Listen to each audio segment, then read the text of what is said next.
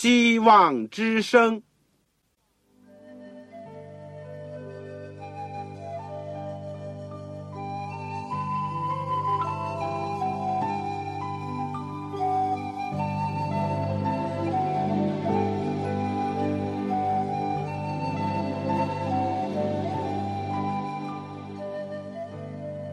各位听众朋友，各位弟兄姐妹，欢迎您收听信徒培训这个节目。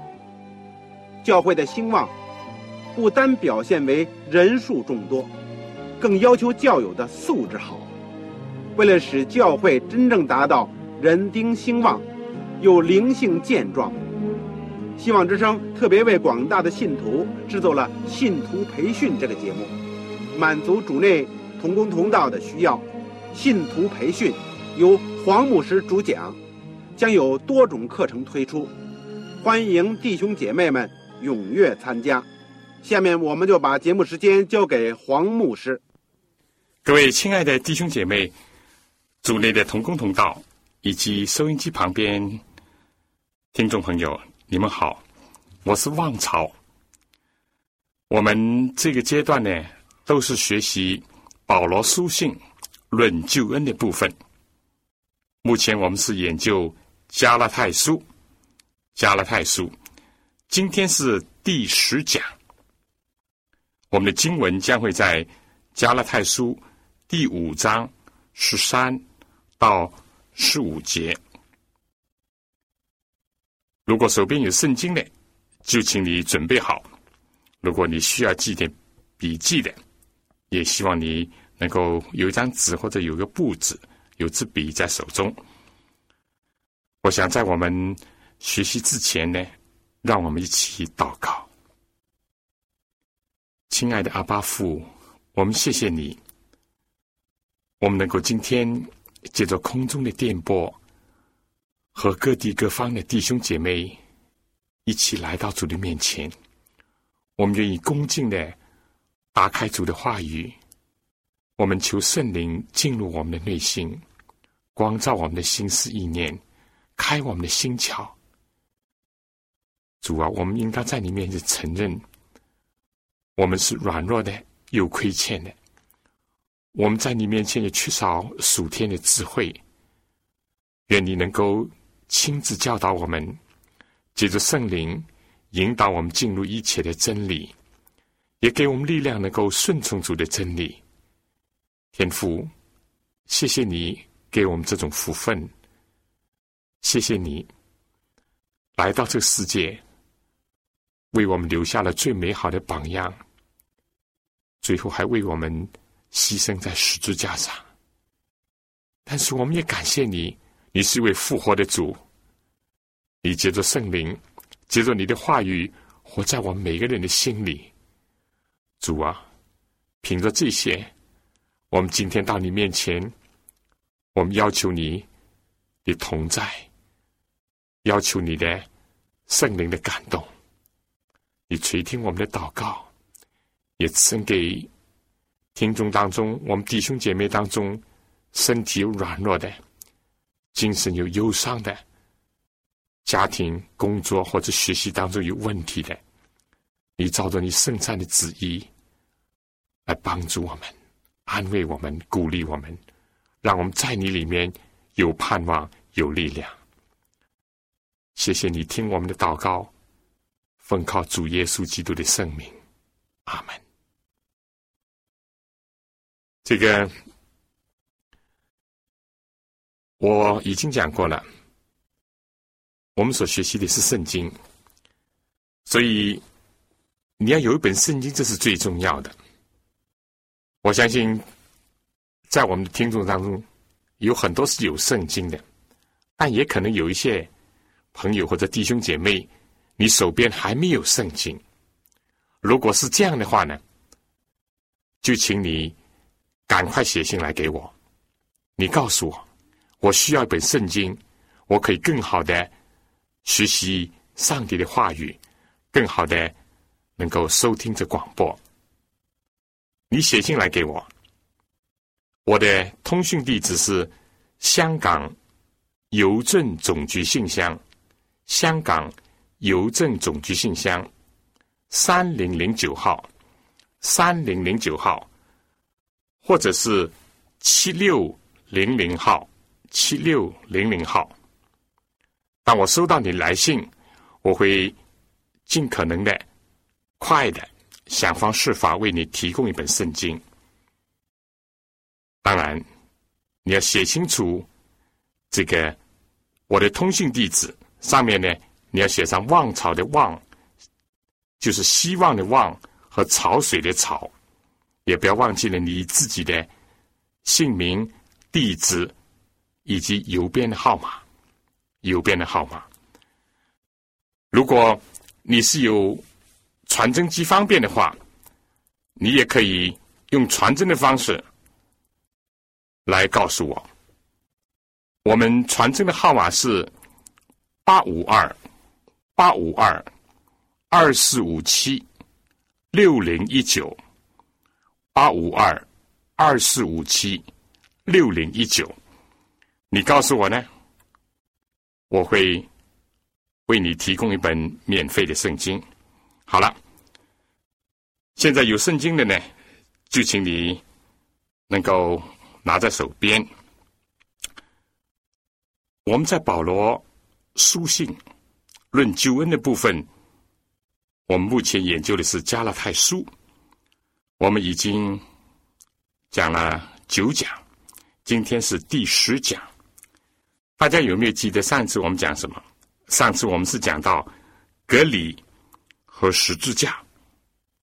我们到底是靠隔离来得救呢，还是靠着仰望十字架而得救呢？这是一个根本的问题。隔离对我们今天非犹太人或者是不是阿拉伯人，可能还比较陌生。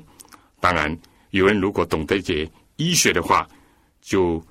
可能会知道，这就是目前所谓的割包皮，但这只是当时一个宗教上的一个礼节和意识，也是上帝跟古以色列人立约的一个记号。对我们今天来讲呢，到底是靠什么得救？是靠自己呢？靠自己的行为？靠自己的外表的改变来得救呢？还是依靠着上帝的救法，就是上帝为人所预备的，借着主耶稣基督的十字架而得救。这是一个根本的问题，也是一个福音的关键的问题。我们说，当耶稣来到世界上以后，守不守隔离呢，就无关紧要。这就是保罗所讲的。虽然我们讲割离或者割包皮，到目前为止还是有它健康的意义，但是已经完全的丧失了属灵的预表的意义。也就是说，要去除污秽，要用这个记号来表示他们是归向上帝。而今天所要紧的呢，保罗说。是要有生发仁爱的信心。今天所要紧的呢，保罗在另外一个地方又说：守个礼不守个礼，都无关紧要，要紧的是做一个新造的人。保罗在另外一个地方又说：守个礼不守个礼，无关重要，重要的是要守上帝的诫命。所以从这里面，你又可以看见，各里是属于遗文的律法，而上帝的律法、上帝的诫命呢，就是在另外一个范畴，在道德领域里面的上帝对我们的要求，这是一个不变的，是一个永恒的要求。那么，这是保罗在这个他的书信里面，尤其是。我们现在所讲到的《加勒泰书》里面很清楚的告诉我们的，至于凡是仰望基督十字架的呢，圣经讲他就必得救。人在十字架面前悔改认罪，上帝就按照他信实的应许说：若有人认自己的罪，上帝必要赦免他的罪，这样就能够得蒙主的悦纳。保罗在腓立比书第三章第二节最后就这样讲：防备妄自行割的，因为遵受割礼的，乃是我们这以上帝的灵敬拜，在基督耶稣里夸口，不靠着。肉体的，所以今天凡是信主耶稣基督、接受主耶稣基督的人，在他们的心里呢，已经受了隔离，就是接着主耶稣基督的宝血，接着圣灵除去了污秽，脱离罪孽，因为他们过往的罪已经认罪悔改，而且。接着主的救赎，得蒙了赦免。这样的人呢，他们不再会夸耀自己的圣洁，相反，他们要歌颂、赞美主的恩典，以及主耶稣基督在十字架上为我们所付上的代价。今天呢，我们要从加拉太书第五章十三节起。一直研究到十五节，一直研究到十五节。我们先把这个圣经读一读，请你打开新约圣经保罗书信加拉太书。这里讲弟兄们，当然，我想也包括姐妹们，你们蒙召是要得自由，只是不可将你们的自由当作。放纵情欲的机会，总要用爱心互相服侍，因为全律法都包在“爱人如己”这一句话之内了。你们要谨慎，若相咬相吞，只怕要彼此消灭了。这个圣经是非常的清楚。而且有很重要的信息。我今天的题目就是要讲自由和服务。我们知道，从这章开始起呢，很明显的，保罗就把他的重点呢转移到基督徒的生活的实践当中去。不管他前面用了很长的篇幅。谈论到一些理论的神学的问题，每一卷保罗的书信都会有这个特色，就是什么呢？前面总归是讲理论，讲到一些教导，而后面呢，就是讲生活的实践。加拉太书也不例外，在自由这个领域里面呢，我们说有两个。危险的倾向。我们说，在第五章第一节呢，讲到过其中的一个方面。那里面讲，基督释放了我们，是要叫我们得以自由，所以要站立的稳，不要再被奴仆的鹅辖制。既然因着耶稣基督，我们得享自由呢？就不要再轻易的丧失了这个自由，再次的去接受奴仆的鹅，受到他们的管制。这是保罗在加拉太书里面的一个重要的，也是主要的劝勉之一。但另外呢，保罗在这里讲：弟兄们，你们蒙召是要得自由，只是不可将你们的自由。当做放纵情欲的机会，这又是讲到另外一方面，使我们能够丧失自由的另外一个方面了。一个是从前得过，后来呢又失去了，又在奴仆人格之下；而另外一个呢，就是错用了自由，滥用了自由，把自由当作放纵情欲。结果呢，还是落到丧失自由的一个地步。我们说，多少国家、多少地区、多少人，都在努力的争取他们的自由。同样的，有多少基督徒因着接受了耶稣基督，就得享了在真理里面的自由，在爱里面的自由，在圣灵里面的自由。但是，结果人不再重新的投入到依靠自己。以至于再接受奴仆的额，但是还存在着另外一个危险，就是把自由呢当作由自颠倒了想，意思就是说，什么事情都要由得自己，能够称心所愿，能够随心所欲，他们以为。这就是自由了，所以实际上呢，把自由转变成为一个由自由的自己怎么样？在这里面，甚至于更甚的呢，是保罗说，把自由呢当做是一个放纵情欲的一个机会，放纵情欲的一个机会。这是走得更远了，走得更远了。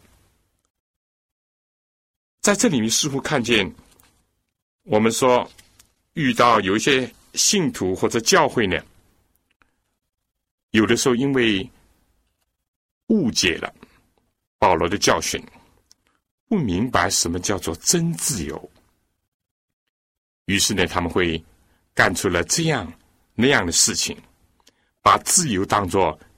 放纵情欲的机会，把自由当做一个方便的门户，去达到自己的欲求。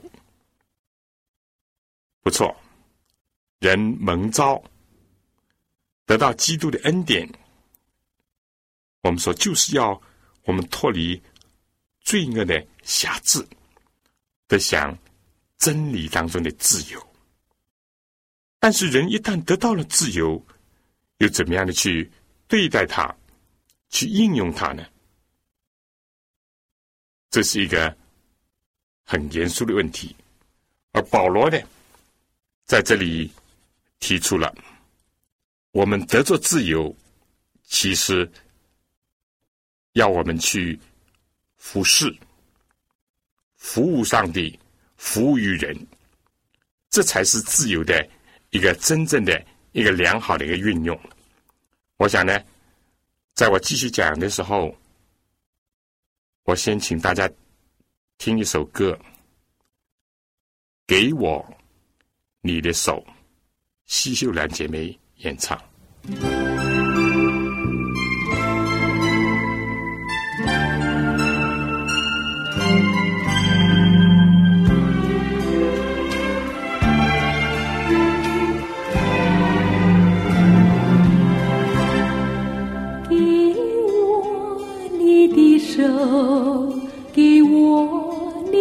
手让我们缩短摸索的距离，给我一首歌，给我一首歌，请让我走进你心灵的世，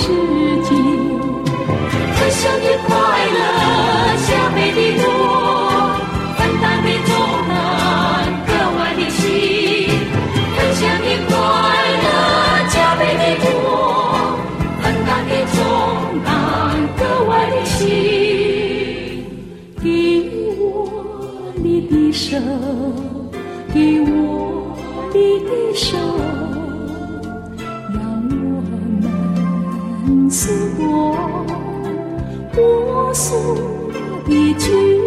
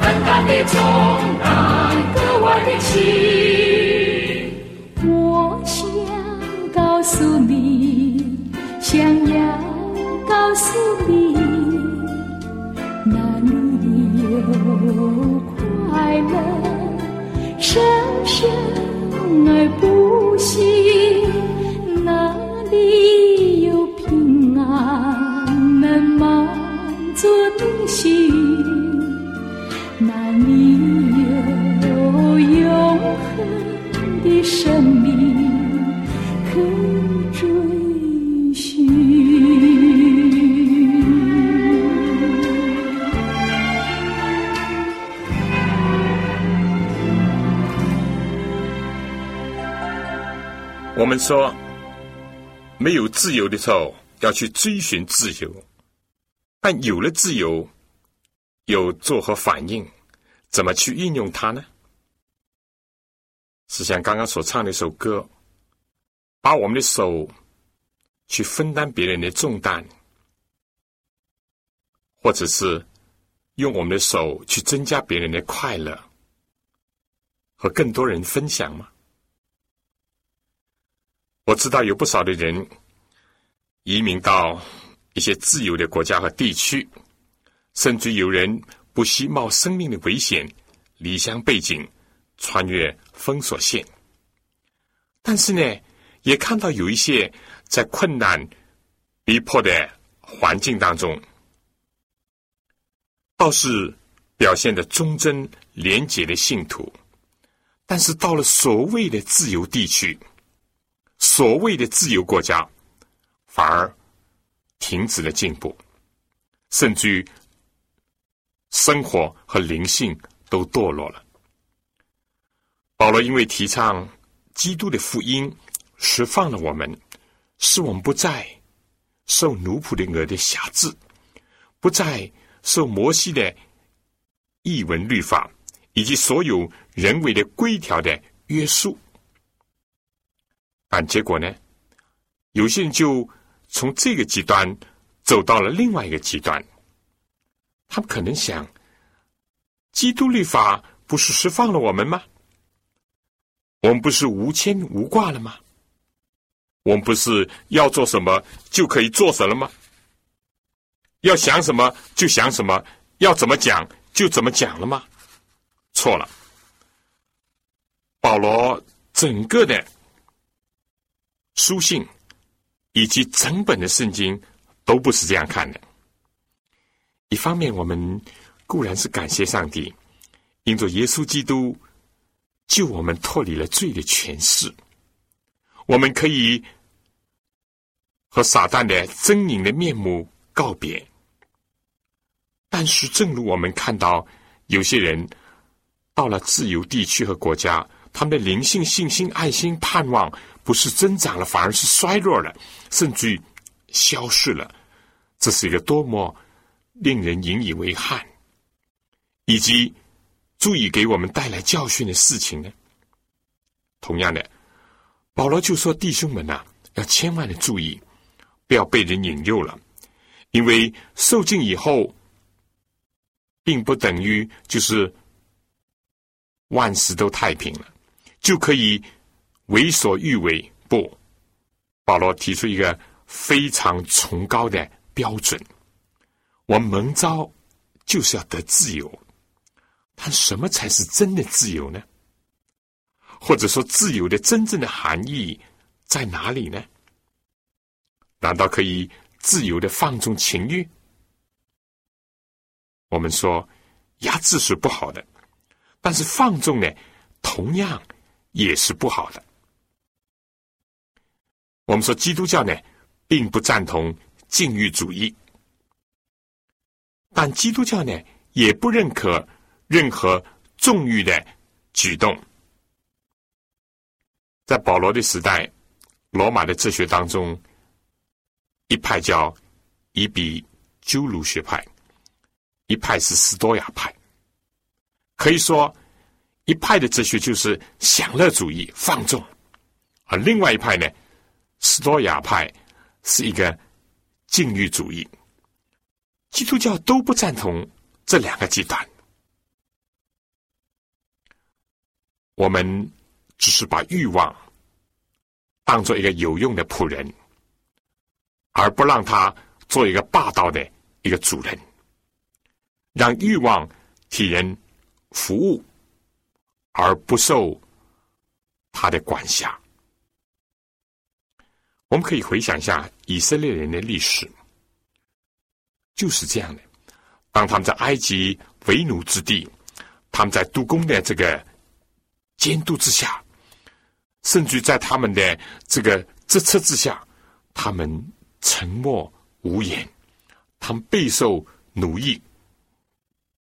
但当上帝接着摩西带领他们处理埃及为奴之地，释放他们，让他们得享自由，以后又怎么样呢？很可惜的，你读旧约圣经。或者是读到新约，就是保罗在哥林多书里面所记载的，以色列人在旷野多次的试探上帝，试探基督。其实，在诗篇里面呢，也是这样讲到，他们不明白什么叫做真正的自由，以至于不止一次，还不止三番四次，甚至于。十次的，在重大的时间和关头试探主，他们在一些困难考验面前就退缩，他们就想，倒不如原来在埃及地还好。他们蒙受的试探，只是呢，因为他们眼前所看到的只是困难。因为他们只是专注于世界，结果他们失去了那些永恒的在天国里面的赏赐和应许。他们甚至说：“我们为什么要死在旷野呢？我们不如回埃及地区，因为那里有金银财宝，那里又有这个呃，又有西瓜，又有韭菜。”啊，他们宁愿过奴隶一般的生活。只要有点吃，有点喝，是的，任何一个民族或者国家都是没有希望的，除非他的广大的人民觉醒，知道真自由的可贵，以及行尸走肉或者是受奴役生涯的一种痛苦。一个民族，除非觉醒在这一点。我们知道，当时以色列人想，过去呢，我们不得已，在这个杜工的鞭子之下，忍气吞声，眼泪只可以往肚子里面流。但今天呢，我们既然已经得释放了，我们就可以想做什么事情就做什么，为所欲为了。在旷野呢。他们多次的祷告上帝，而且简直是埋怨上帝：为什么我们要死在旷野啊？难道我们在埃及没有坟墓吗？为什么我们天天要吃这个单调的这个玛拿呢？为什么我们不能吃肉呢？啊，他们真是把自由当成了放纵情欲的机会，甚至于圣经以后还记到，在假先知巴兰。连诱使下，他们放纵淫乱，他们和外邦的女子沟壑，也就这样，他们一天倒闭了许许多多的人。他们不明白真正的自由的可贵，他们不了解犯罪的就是罪的奴仆。另外一方面，他们也不知道做人奴隶的真正的痛苦和羞辱。当然，他们更加不明白，在罪的权之下是多么的可怜。所以，保罗在加勒泰书里面就提出了这个很重要的课题：什么是自由？怎么叫真自由？有了自由以后又如何？我们一再讲，保罗说福音释放了我们。是要我们摆脱罪的权势，是要我们用那双被解放的手、被解放的心灵，去服侍主，去造就人。这才是真正的享受了自由。我想下面再请大家听首歌，叫《白白的来，白白舍去》。这是享受自由的另外一个方面，请西秀兰姐妹现场。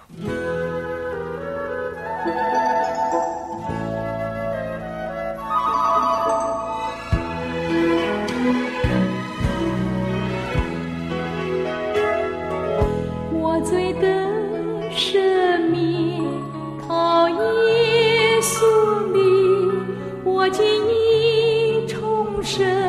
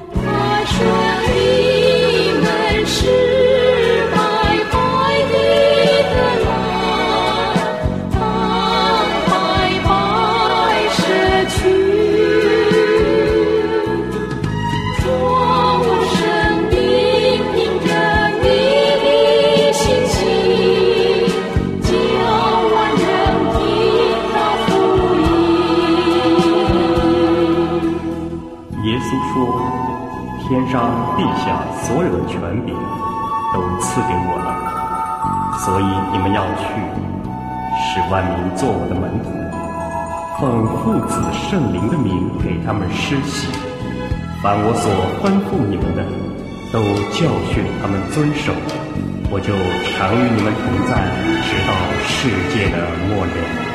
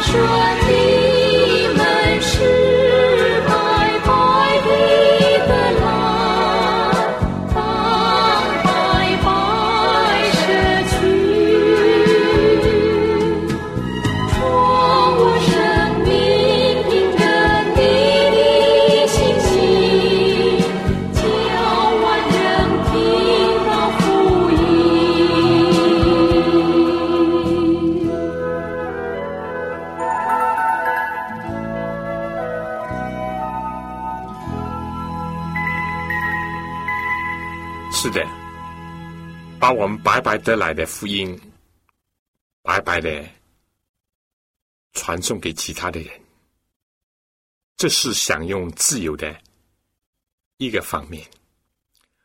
把我们从天父那里白白的来了许许多多的恩典福分，和别人去分享，白白的舍去，又是享用自由的另外一个层面。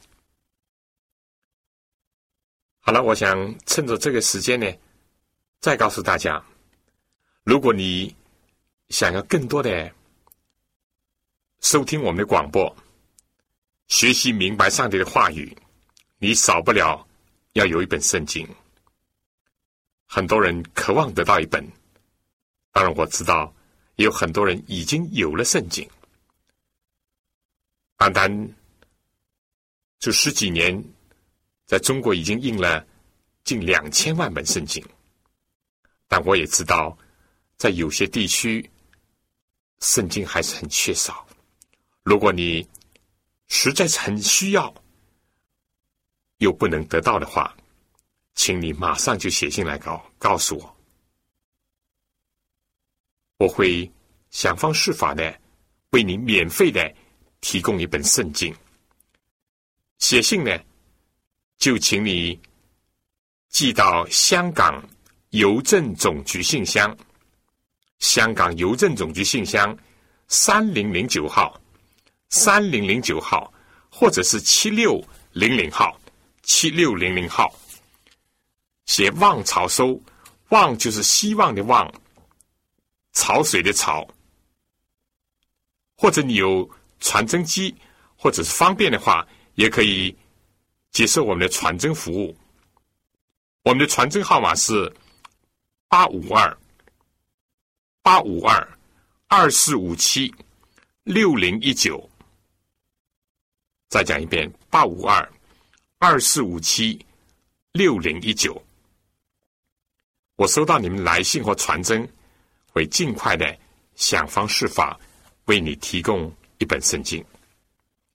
好，现在让我们继续往下讲。保罗说呢，弟兄们，我们蒙召呢，原是为了得自由。是的，耶稣基督是一位伟大的解放者，摩西只是他的一个预表、一个代表。但可惜这般。这个奴性十足的以色列人，几百年来，在好多个世纪当中，他们过着奴役的生涯，结果过惯了那种生活，甚至于他们还多少的留恋那种生涯。他们感到能够坐在肉锅旁边就很开心了，所以他们在旷野呢就。跟摩西、跟上帝就争吵，要吃肉。在旷野的时候呢，他们觉得好像生活很单调，在受到诱骗之下，他们自己的情欲发动，他们又拜偶像，又行淫乱，以至于许许多多人呢都死在旷野，甚至可以说。那出埃及的一代人，除了这个自然的死亡以外，只有加勒和约书亚两个人才得以进入上帝所应许的迦南地，就是今天的巴勒斯坦。其余的人都是因着各种的犯罪倒闭在旷野，自由。一个不丧失自由的人，最后就会丧失了自由。我们说，丧失自由两个途径，一个就是回到奴役里面去，第二个就是滥用自由，最后都是殊途同归，失去自由。我确实自己亲眼看见过一些难民，一到了美国以后。有一些不良的表现，他们今天虽然已经不像他们所宣称的那样，以前是生活在受压制的地区或者是国家，如今已经来到了所谓的人间天堂，结果他们就沉溺于赌博、醉酒，只想谋求发财，最后是结帮结派、打斗、犯罪。因为在那些所谓的自由的国家里面，也有着各种犯罪的机会和可能。请记住，自由不是由字。保罗在哥林多书里面呢，特别的就谈到了这个问题。有人说，我们既信了基督，那么就凡事都能做了。保罗说：“好的，就算是这样吧。”但是，不都造就人？凡事都能做。保罗又说：“但不都有一处。”保罗在另外一个地方又是这样讲：“你们如果说基督的福音释放了我们，我们自由了，我们凡事都可以做。”保罗就说：“要注意，我不受任何一件事情的。”辖制，这三个章节把自由提高到一个很高的地步，很有意义的一种阐述。你不要以为说我要做什么就做什么，我想怎么样就怎么样。啊，基督既然释放了我，我凡事都可以做。保罗说：“你记得这不都是造就人？”也不都有一处，你所做的事情，说不定到头来会奴役你。有人喝酒不是这样吗？有人说：“哎，我是逢场作戏，喝一点，喝一点。”后来呢，变成了个酒鬼。后来呢，不喝酒就不能过日子。有些吸毒也是这样。哎呀，这种我试试嘛，我我我我了解了解，到后来就成怎么样麻醉品的一个。奴隶成了一个毒品的一个牺牲者，很多事情都是这样。我们说，圣经非常重视自由，因为上帝最初给人的跟其他动物不同的，就是人有一个自由权，特别是一个选择权。那很多人轻易的把自由双手的。让给了撒旦，让给了自己的老我，让给了犯罪的习性，卖给了撒旦。今天很多人，有的时候甚至包括基督徒，高唱自由，但却成为罪恶的奴仆。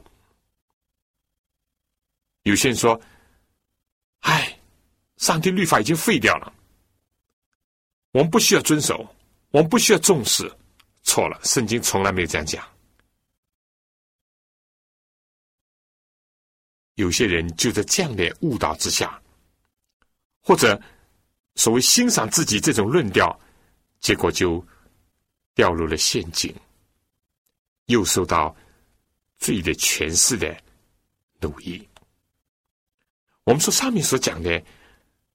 都是消极的，就是不要把自由当做放纵情欲的机会，不要认为有机可乘。过去呢不自由，所以我没有办法去放纵。今天既然有了自由，就放纵，这是非常危险的。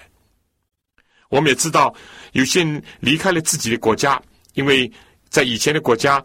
或者没有这样的机会，或者是限制的比较严，或者是怕自己的名誉啊、地位啊受到影响，结果出国旅游啊，或者是出差啊，哈，到外面搞女人的也有，跑夜总会的也有，赌钱的也有，什么都有，这是很危险的，因为最终会让人让你失去自由。那么，圣经从来不是消极的。一个提醒或者警戒，圣经跟他讲到积极的，说我们总要用爱心来互相俯视。以前我也讲过了，我们不做罪的奴仆，而是要做义的奴仆。同样的，不利用这个自由去犯罪，那么我们就要运用这自由去做什么呢？就是要去爱人，要互相的服侍。这在表面看好像有点矛盾，怎么服侍人也是在运用和享受自由的表现吗？对了，自由正是运用自己的才能，发挥自己的个性，发展自己的真我的一个最好的一个时辰。而所有这些，又都体现在服侍人上，服侍上帝当中。这里面呢？正和奴役呢是有一个分别，被奴役的时候呢，也是在做工，不过呢，这是不情愿的、被迫的、强制的，所以呢，感到很痛苦。但在自由的时候呢，也还是要做工哦，也还是要服务哦，也还要劳动哦，但这是主动的、甘心的、快乐的。耶稣基督说：“我来不是要受人的服侍，乃是要服侍人。”耶稣看到当时有很多劳苦担重担人，他就说：“你们可以到我这里来，我就使你们得享安息。我心里柔和谦卑，你们当负我的额，学我的样式。”这样你们心里就必得享安息，因为我的儿是容易的，我的担子是轻省的。把我们自己的罪担放下来以后，我们不是空着一双手就可以去做我们自己要做的事情，我们是要接过基督给我们的担子，服侍的担子。这个担子，因为你是出于爱，因为你是甘心。乐意，你是主动，所以是很轻省的，因为你明白服务的真正的价值和意义，正是充实你人生，正是帮助了别人，所以这是一个非常轻省的事情。耶稣基督他的一生就留给我们这个榜样，一个肯甘心乐意服务人群的人，才是体现了他真正的在享用自由。我们是在逾越节晚餐的时候，并没有人强迫耶稣去拿起水盆，用毛巾为人服务，为他的门徒服务，是耶稣享用了最大的自由，而且用爱心去服侍他的门徒，伟大就在这里。耶稣除了设立榜样，也就是说，他在凡事上。给我们留下榜样，要叫我们照着他所行的去行，这是一个爱的服务的呼召。凡是主动的、自愿的、乐意响应的人，他就是一个真自由的人。我们说第十四节呢，讲到了全律法呢，都包在“爱人如己”这一句话之内。我想这句话呢。表面看的好像很容易理解，我想在我讲解之前呢，还请大家听首歌，侍奉耶稣，侍奉耶稣。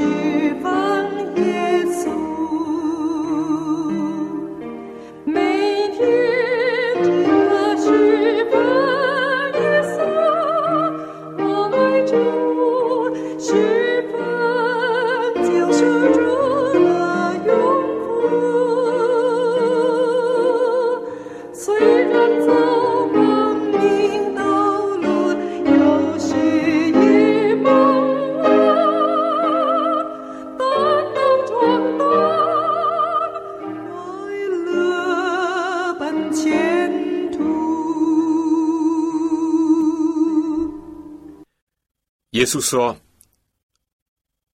所有为人服务的事情，甚至于为这个小子里面最小的一个所做的一些善事，都是做在他的身上。而这爱的服务，也正符合了律法的中心的意义。我们一直说，十诫的最后的六条呢，是指着我们人。对其他人的本分和义务，都是指着爱人所讲的。因为耶稣把十诫呢，就归纳作尽心、尽性、尽意、尽力爱主你的上帝。其次也相仿，就是爱人如己。所以我们说，后面六条诫命很明显的是讲爱人、服务人群。保罗的意思就是说呢，如果我们享受了自由呢？就要去服务人群，这就是在遵行上帝的诫命了。那么有人可能会问：全律法都包含在“爱人如己”这句话里面，怎么讲呢？你有圣经的，请打开《约翰一书》第四章二十节说：“人若说我爱上帝，却恨他的弟兄，这就是说谎话的；不爱他所看见的弟兄。”就不能爱没有看见的上帝，爱上帝的也当爱弟兄，这是我们从上帝所受的命令。理由就是在这里。如果我们不爱那些看得见的人、看得见的弟兄，怎么证明我们是在爱那位现在还没有看见的上帝呢？所以，如果我们能够真正的遵行“爱人如己”这句话，就在遵行全律法了。这里非但把十诫的后六诫。总结在“爱人如己”这句话里面，而且体现了爱上帝和爱人之间的一个关系。我们自己呢，愿意被人家伤害吗？我们的姐妹愿意遭到别人的侮辱吗？我们所有的财物，难道愿意被别人偷取吗？我们在受到人的污蔑、毁谤和假见证的陷害的时候，我们的心。难道会高兴吗？我一切所有的，一直被邻舍、被熟悉的人盯住了，而且是用一种贪婪的眼光来望着我们，我们难道会感到舒服吗？当然不。所以保罗似乎在这里提醒我们说：，如果我们不愿意这样做的话，我们就应该想到，我们要去爱人如己。我们自己不愿意这样，同样别人也不愿意这样。你们愿意人怎么样待你们，你们也要怎么样待人。这是一切律法和先知的总纲。这里说到你们要谨慎，若相咬相吞，只怕要彼此消灭了。一方面，我们固然要为着从前一次交付圣徒的真道竭力的争辩，我们要效法保罗那样，一刻也不容让那些假师傅来得逞，要像保罗那样。几乎是教会领袖，如果他实在是有可责之处，而且是影响深远的话，甚至不惜当面要责备犯错误的人。但这是和另外一面同时要相关注意的，就是保罗语重心长的讲：凡事谨慎，不要轻易的责备人，不要轻易的和人争执，凡事谨慎，更加不要相咬相吞。该隐向亚伯发怒，亚伯被该隐所杀，这是一种惨痛的经历。亚伯拉罕和罗德的故事，亚伯拉罕怎么样对罗德表现的谦让？他意识到他们在外族人当中生活，如果他们自家人彼此相咬相吞，恐怕就会消灭了。耶稣来到世界上也是这样讲：一家人如果自相纷争，没有不败落的。保罗用了一个非常形象化的比喻，就好像狗一样，为了争夺一块骨头，彼此相咬相吞，而最后呢，两败俱伤，甚至于双双死亡。这却是需要十分谨慎的地方。弟兄姐妹，今天我们也知道，在教会有的时候也发生一些不愉快的事情，意见不同是可能的。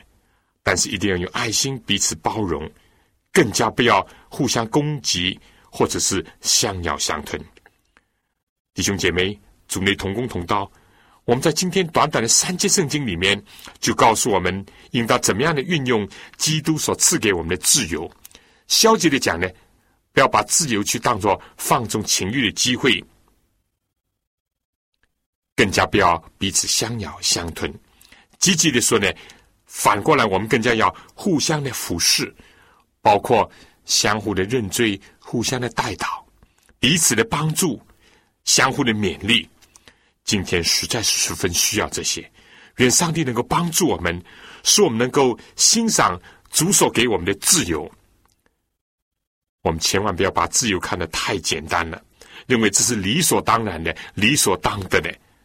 今天在西方世界有许多悲惨的景象，他们就是把自由，在他们说就 take for the grant，他们认为是理所当然，他们并不争取自由，而且呢。结果去放纵，到头来就丧失了来之不易的一个自由。同样的一个基督徒，如果蒙基督的释放，知道过去罪恶生涯的一种沉重，如果他真的在得享真理的自由，那么我们说他的今生将会多么光明，在他人生的航道上，他就会凌驾在苦海风波之上，而且能够超越许许多多的。这个障碍而直达天庭，弟兄姐妹同工同道。我们今天只讲了三节圣经，我们下次同样的时间呢，继续把加拉太书第五章剩下的部分，也就从十六到二十六节呢做一个研究。希望大家预先把圣经能够看一下，有什么问题，我们写信来，我们彼此再学习讨论。有什么分享，我也欢迎。如果你需要圣经的话，请你来信告诉我。同时呢，我还有一本小册子，叫《人类的基本法》，也可以免费的送给你，请你来信。香港邮政总局信箱三零零九号，三零零九号，或者是七六零零号，七六零零号，写旺潮收，写清楚你自己的姓名回邮地址就可以了。好，下次再见。